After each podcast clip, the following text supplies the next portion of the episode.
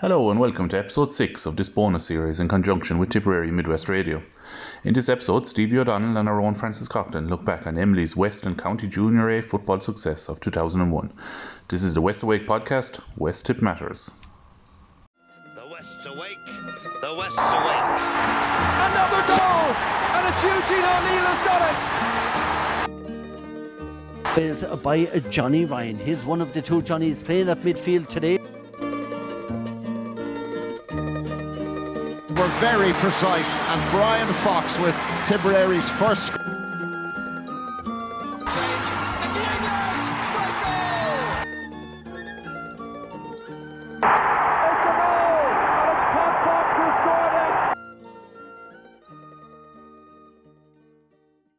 Tip Midwest Radio Sport. Tip Midwest Radio Sport brought to you by Mr. Mr. Menswear Cashland Care. Open six days, 9am to 6pm. www.mrmr.ie.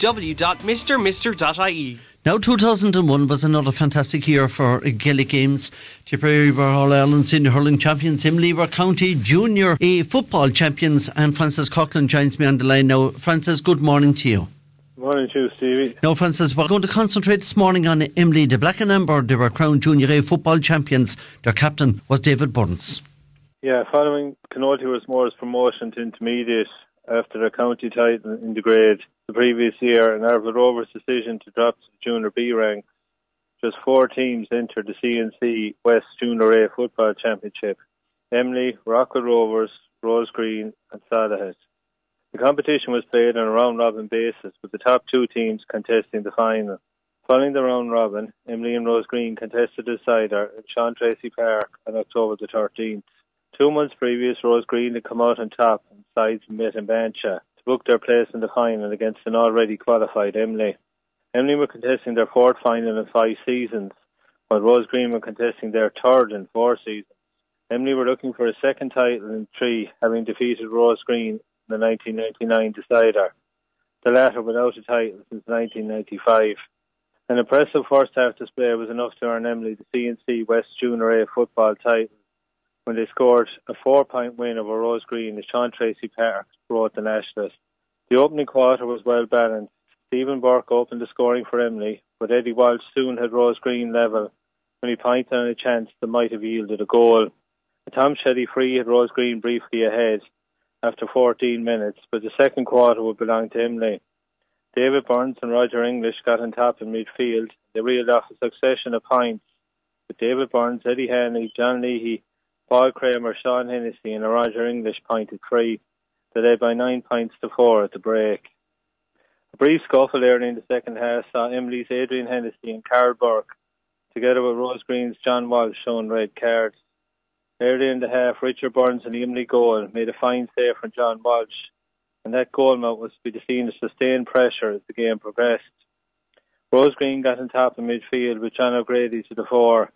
The Rose Green forwards getting a good supply of ball, but failed to convert the possession to scores. Benton Ryan, who on as a sub, kicked two Rose Green points in the first half. His effort could have resulted in a green flag. Rose Green kicking 10 wide in that second half. Emly managed just one point in the half, that from the boot of David Byrnes, but it was enough to see them claim a ninth title in the grade. David Byrnes, the winning captain, accepted a cup from Westport chairman James O'Donnell. Mid champions Upper Church and Band provided the opposition for Emly in the county semi final on Sunday, January the 6th in Cashel. Upper Church and Band were off to a flyer with an unshot goal in the fourth minute, and this was quickly followed by a point from Donald Carey. However, the midmen would not score for another 22 minutes. At that stage, Emly were now seven points to the good. Two Eddie Hanley goals in the seventh to ninth minutes had Emly in the lead. He added on points from Stephen Burke, David Byrnes, Roger English, and Donald Condon. Upper Church and Band steadied the ship somewhat before the interval, with three pointed frees from Brian Phelan to leave the half-time score 2-5 to 1-4. Emly were dealt a body blow in the resumption, with sharp-shooting forward Eddie Hanley having to leave the field with a leg injury. Both sides were trading points. When Sean Hennessy pointed for Emly, the feeling was that Upper Church and Band would need a goal to get back into the game. In the 19th minute, Upper Church got their goal when Parry Burke got onto a Jody Brennan pass to blast past Richie Burns in the Emly goal. The game for a dramatic finish. Upper Church reduced to 14 when Sean Purcell received a second yellow.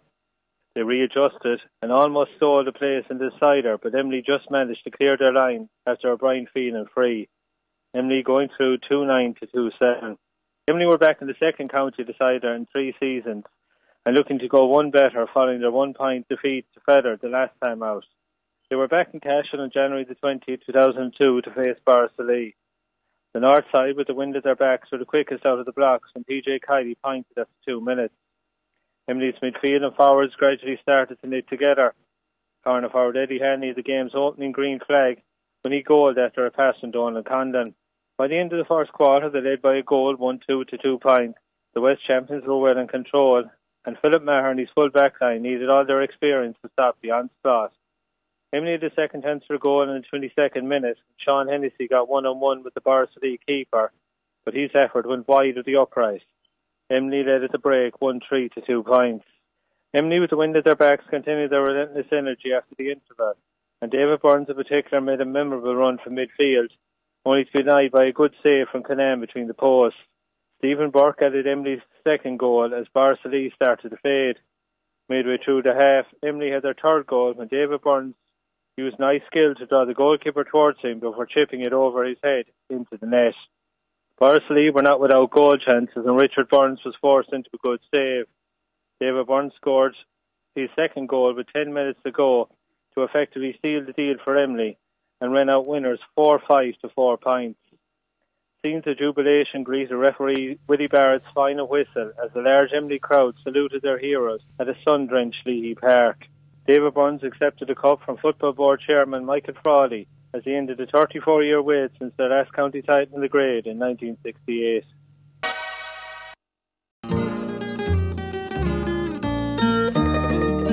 Behind every good team comes a good tough manager. And before the season started, the Emly club decided to go for a new manager. So they went local and they got the local electrician, Seamus Walsh, to do the job. And the early signs suggested it was a very good appointment. In training and challenge matches, as part of their build up to the championship, it was obvious that Seamus had brought an extra spark to the team. And we soon saw a renewed energy in all the players. And shortly, we will hear from the man himself. But first, team captain David Byrnes remembers a fantastic season. Yeah, great season as it turned out, Stevie. I suppose we started in the West Championship in a group round robin stage. It was Emly, Rose Green, Solohead, and Rockwell Rovers. We got two good wins early on against Solohead and Rockwell. And in the third group stage, then we were beaten by Rose Green, who we met again in the West final. So we had a good win in the West final anyway. I think we were comfortable enough in the first half. We two men sent off then in the second half, and it was a dogged affair then after that. But we got through by four points in the end, I think. And how did you manage when the two were sent off? Yeah, I think we were 9 4 up at half time. We were well in control, but we battled hard. I suppose we fought hard enough. We had a few scrambles at the end of it, but we came through comfortable enough in the end. And at no stage did you ever think, obviously, that you have enough done on the scoreboard to take you through? You still had to dig deep. No, we had to dig deep, and even that time, going back to a few years, ourselves in Rose Green always had a lot of battles between us. Rose Green had a strong team. They had two Walshes, John and James Walsh, Eddie Walsh, Trevor and Vinnie Downey. A lot of good players at the time. They were two evenly matched teams. Yeah, two evenly matched teams. They had beaten us earlier in, but I think we were missing a few in the group stage, and we were already qualified. So we knew we'd have it all to do to beat them in the final. They had beaten us in the previous year, I think, as well, Stevie. And then you went on to the county semi. We had a three month gap between the county semi and the West finals. We started very slow, 1 1 to no score. Upper Church went ahead early on. But we came back into it and we rallied strong after that. Eddie Hanley got two goals in, in the first half. So we led at half time, and I think we had a serious battle in the second half. We came out a two point win or something like that, but it was a real test was that day, Stevie. Especially the after not playing a game in so long, it probably hindered us the slow start. 2 9 to 2 7, as you said, Eddie Hanley with the two goals. He's always good for the goals, isn't he? Yeah, Eddie had a great season that year and he was always a great goal threat. He got two goals there, he got another one in the West final. Very direct player, his goal was first thing in his mind. Eddie struggled a bit with injuries, so Seamus had to use him wisely. He used Eddie for the first half and Jared Dawson used come in then for the second half. Joe was always a nippy kind of a forward, wasn't he? Joe was similar as well, he always goal first, he was a good forward as well. Yeah. Same kind of style. Yeah, same style, very clever footballer. Yeah. Take me forward now to the county final. Yeah, we qualified in for the county final. We met Borrisoleigh. First half was even enough. We probably missed a lot of opportunities. We were on top, but didn't put away a lot of opportunities. I think Eddie got a goal again in the first half, so we led by three or four points at half time. But we weren't happy with the way we had played, even though we had been on top. But I suppose it opened up a bit in the second half, and we got a few goals and pulled away in the second half. See. It finished up 4 5 to 4 points. Huge crowd once again in Cashel to celebrate with you after the game. Yeah, great crowd. Even looking back on it, we did a video. Eddie Maroney was doing commentary, and when you see former players and people who moved away and all came back, people from neighbouring parishes and all coming back, great atmosphere there, Stevie, and brilliant to win it now. What was it like in the dressing room? Yeah, you can only imagine, Stevie. Even personally, from a lot of lads I had played with from under 10 up, myself, David Hennessy, Eddie Hanley, Carol Burke, Adrian Hennessy, Jared Dawson, Alan O'Brien, Richie Byrne. There's a lot of the same group I had come up with from under 10s. So it was great satisfaction for us to win it. Yeah, great atmosphere in the dressing room and after, as you can only imagine. I'll just give you a break there for a second. I'll go to your manager now, and that's Seamus Walsh. At the start of the season, we were unsure ourselves. We were after being beaten uh, two years previously in the um, county final by Fethard, a very good Fethard team, but kind of caught us on the day a bit. So I came in then as manager and Pa Sheehy was with me. That was the full extent of our management team. Now training of course Stevie was an awful lot different then as it is now like all the technicalities of training nowadays. But we basically the basic training, we do the warm up and the usual stuff. But training is one thing, but we were blessed with a very good squad now at this stage as like David's team we call them that age group guys and then we had a flush of guys coming on behind them, the Donald Condons as I call them and Mickey Max and all them that were there. Michael Burke came on in the final. Previous to that then we had three good old stages like Shane McManus, John O'Mara, very strong guys. So we had a nice balance of team. And John O'Mara, county player as well. County player and Shane as well. And uh, of course David would be an important player up front for us to organise the forwards. So like we always had David above, the boys that played through him, to him and off of him and everything. He kind of made them take up front and that was the basis of our team basically. But we had good defenders as well, very strong defence. In the final now, Borrisoleigh was strong physically and we're not. But we had a couple of our strong men stood up that day now, Carol Burke and John O'Mara, very strong in defence, Dennis Healing, and came out very strong and uh, it stood up to them. So we had to kind of take the full brunt of the physical first of all and then get down to playing the football after that. But as you at the start of the season, we were in a dual club like this. If hurling and football is going a long distance, you're kind of really suffering, really, because there's no one going to get strong. So I think that year the hurling was kind of over earlier and we were straight through. But we didn't realise then that we'd be playing the final in the end of October and we wouldn't be playing another match until January. But we got great support, and it was the one thing I thought that bonded the team training right through November, December, and into January, you know. So it kind of bonded the team, and we were very lucky as well. I'll always be grateful. Like Jerry Maguire came back from that with the team after Christmas, and we played a challenge match, and we went down to Father in Clogheen, and we went down and played there, and they were two important matches before we met Upper Church. You can imagine now for Latin to find a team, or any one of us to find a team Christmas week to come back for a challenge. It would be extraordinary now, and it was a great old gesture. And um, we'd always get on well there, but we'd have our battles in the field, but we'd have great respect for one another as well. And that stood up to us, and then we were out playing Upper Church, of course, then, which we knew were a good team. Like. Upper Church were always going to present a major challenge to you. Yeah, they were always going to because they're kind of a bigger, stronger dual club as well. They've always played football up there and always strong in football. And you had these young fellas, the shots, and these guys were were there in that. Tess and Owen, yeah. They were very quick. We knew we were up against it and we did struggle against them for long periods, but we kept into it and we had a great escape of a ball off the line in the finish by Roger English and we went up the field and we got a point straight from it and it made all the difference. But we had the guys to get the goals and that was the important. They did score two goals in a, game like that was important now. Well, as I said to David, he's always good for a goal, isn't yeah. he? Bit of a poacher at he, times. He was. He's an intelligent player. Him now and David and you had Sean Hennessy centre forward these guys kind of had played together a bit and played a bit of everything together and they're watching one another and they know one another's moves. That's what makes a difference in a good team. They know what the next man is going to do and thing. And it's stuck to us. And look at that same team, what they are two years before and Manny's a year before that and didn't win. But you get lucky and your day comes. But like I always have to go back to one thing, and that is that team, whether it was David Byrnes or Shane McManus, it started above down the school with Sean McManus, and then came on to juvenile people, Patsy Burns, Mary Condon, Mick Concannon, Mick Hennessy.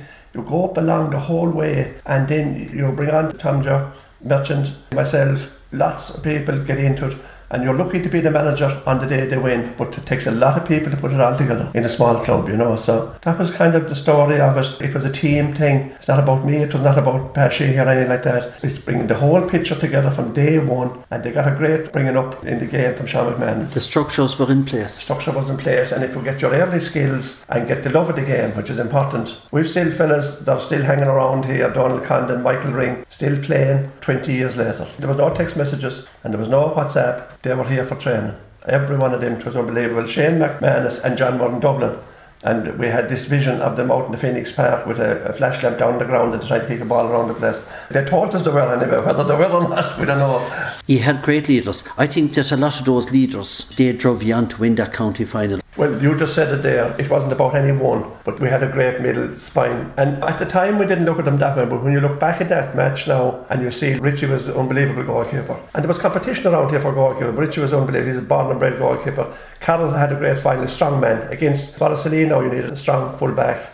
John O'Mara, as you said, of course, like had the experience of playing the top end. Roger was a huge influence in the middle of the field. Roger English. Stephen Shane there. Shane McManus had a lot of experience playing intermediate, everything for Tipperary right up to Sean Hennessy, uh, right up into the full forward line. We had the forwards. We had combination play in the forwards. You could see you, you didn't have to go out and play X to Y to Z. They played together. I think that they were a great forward line. Mm. David over to Donald Condon, yeah, yeah, Paul Kramer. Yeah, They were ball winners and score getters. They had a bit of the hurt from losing the final.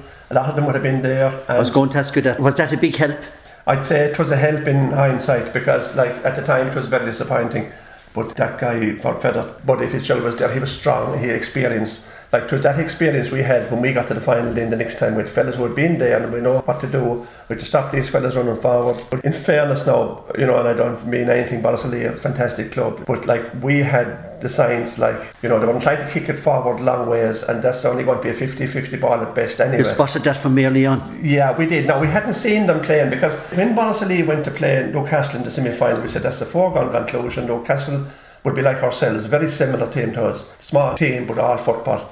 And next team came back, Barcelona was after winning. So we didn't know what to expect from there then, you know. Only like there was all the talk of. Uh, were you confident then, Seamus, going into the final or were you optimistic? We wouldn't be full of confidence going in because we didn't know what to expect. And there's always that doubt in your mind going in, what can happen here today.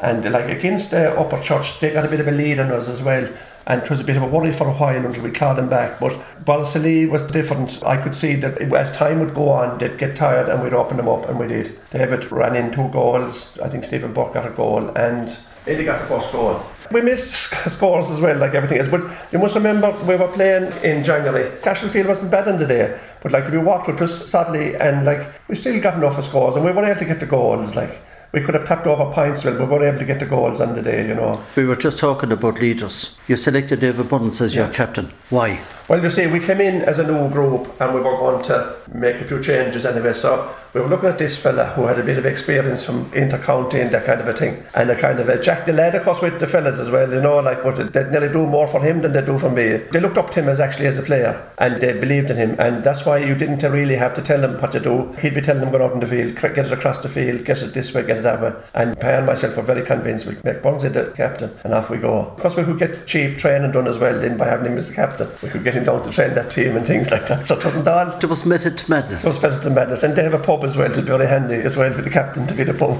he was the obvious choice. A lot of other lads had been captains, so we said we give a new fella a chance at the captain. David, how did you feel? Yeah, it was a great honour to be selected, Stevie. I suppose I was a bit surprised. I was relatively young, 21 to be captain, and we had a lot of exceptional leaders in the team, a lot of very experienced players. So we mentioned Roger, Shane McManus, John O'Mara, who'd all played county with Tipperary, then with Paul Kramer, Michael Ryan, Sean Hennessy. So a lot of experience in the team. So it was a great honour to be picked, great responsibility, and I always liked a bit of extra responsibility. So delighted to be asked and David recalls once again how important it was the team that Jerry Maguire brought to play a minute challenge in preparation for the county semi final. Stevie, as you can imagine, it's very hard to get any challenges. We were from October to January without a game, so Seamus was very innovative between himself and Jerry Maguire. They got a team of All-Stars, we called them. They came to play a challenge there in December. Anthony Cross and Damien O'Brien brought a few lads from Eire Og. Frankie Carroll came back from Gareth Spillane. Shamie Morrissey from Galbally. We went up to the pub with soup and all after, so it was great. Even from a bonding point of view, play those type players was definitely very beneficial to us at the time. Seamus, a little bit earlier, David mentioned about the video of the match. Eddie Maroney was the commentator. Yeah, Eddie was the commentator, of course, the famous commentator at the time from the F and Eddie video. So we got McMahon's down. I'd say John the Merchant was famous for all that and got Eddie to do the thing after the presentation. And the presentation had a bit of a nice touch to it as well. Frawley was football chairman and he presented the cup to Davis, and that was a bit unusual as well. Um, Mick had been on the team previously in 1968 that won the county final. That was a huge event as well. So that was a long stretch without winning. Eddie, of course, went around the place and he spoke to all and sundry that he could meet and got people to sing and, and all that. And it was very nice, a nice touch to look back on it now and see the, the kids that were only six and seven and now they're playing on the team, you know. It's lovely. I'd say there was some cracking banter. Oh, it was, it was unbelievable. When we arrived back anyway, we had, of course, a merchant's lorry and a piper down from the Anglesborough. And a small little thing was my own son was only about 10 and he was a kind of a water boy as well. And John McGrath's son Patrick was a water boy as well. So it was nice to look back on them now to see that they were all involved in it as well. And like I didn't realise it until we looked around after the final because you're totally taken up with the match. And there was people there from Knocklong, Kilteely, Knockclown, Galbally, everywhere. Tracks them all, don't it? It does because there was nothing else on probably in January. They were all there. And like you look on the stand in Cashel and it's full. You wouldn't totally see it as a, a scene final now. You know, it was a huge thing for us. There's 20 years gone, but I hope we'll be back with some kind of a, an appearance at the top level again. You know, He ended the 34 year famine. in the 34 year famine. We're 20 gone now, so we, we need to get a bit of work on. But there's work going on the whole time here, and eh, we're trying to keep our club up. We're still fielding a team on our own, which is good. And we're trying to keep a team going, you know, and it's difficult in these days. In that team that played in that county final, you had nine people from three families three Burks, two Burnses, your two Ryans, and your two Hennessy's. A lot of the families kept it going then. The families kept it going. Three or four families there had more than a half a team. Nowadays, you don't get that. You're lucky to have one guy, so the families are smaller, of course. That was a big factor at that time. And of course, better again then when you have brothers on teams because they'll find one another. They'll be talking about that at home. And get me that ball, will you? You know, so it's a good thing in a team. And Seamus then went on to explain about the fantastic facilities they have. Yeah, we moved on. We tried to keep the thing going. We have the all weather put in there now, 100,000, and great sponsorship got for it as well. And we're trying to keep things going in a small club. And I think, really, and I'll say it straight out, I think the GA have a bit of an act to get right here about the situation in clubs. You see all these amalgamations going on and they're in and out and up and down and the amalgamations need to be organised geographically better I think that can kind of make teams go back to bigger areas in their own area. We have a great relationship now with Sean Treacy's. We're going But it's a huge distance. well, going 50 minutes to drive from here to Kilcommon. You'll be at the roundabout in Cork. But like we've learned hugely from Sean Treacy's, like in their hurling area, they bring us on there. But it, geographically, it's difficult to get it right, to get it done. We won't meet as often or anything. So maybe in the future they might sit down and see could they reorganise it geographically, that it can be organised better. It's not good the way it is. Just going back to when you won the county, you would have then qualified for the All Ireland Junior Sevens above in Templeogue and Dublin. You got to the semi finals of it. Yeah, we went up there and uh, great Saturday above and to see all the different pitches. Seven side was unknown to us and we were learning as we went along. But we had a couple of skillful players, we were very useful sevens players. We scraped through to a semi final and we went on afterwards and we were a very competitive team for a good number of years. Afterwards, great success in junior hurling and we competed very well in intermediate football and we are where we are. David, in the All Ireland Sevens, it's all about speed, isn't it?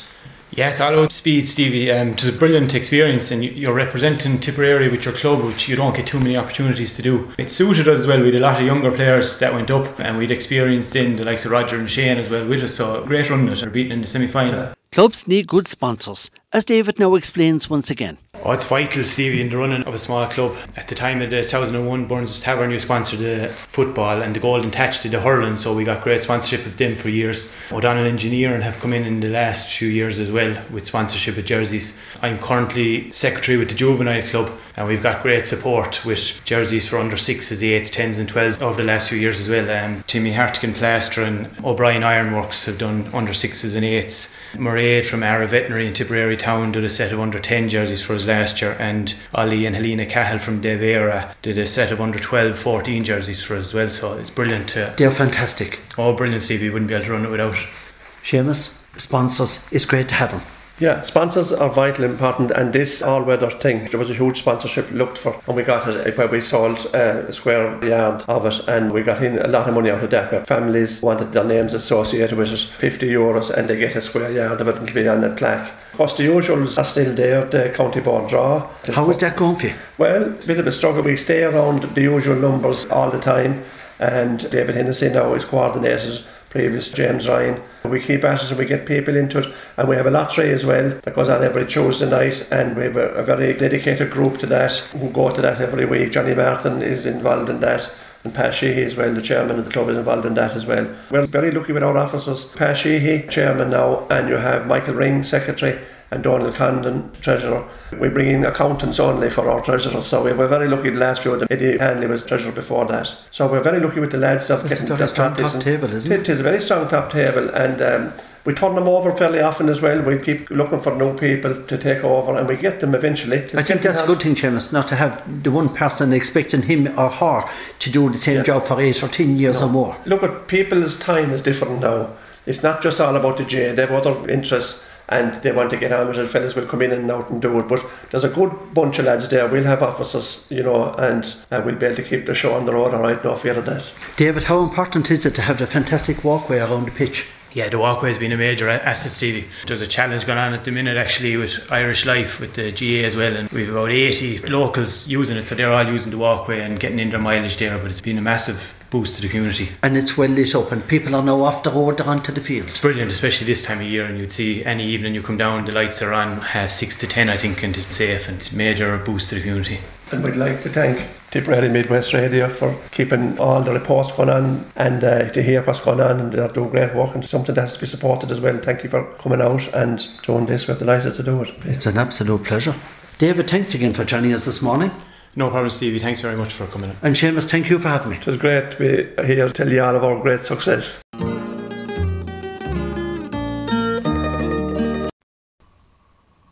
Well, that's all we have time for this week, folks. Thanks again to Stevie and Francis, and also Tipperary Midwest Radio for the use of the audio. Huge thanks again to Seamus Walsh and David Byrnes of Emly for their contributions, and we wish Emly all the best in 2021.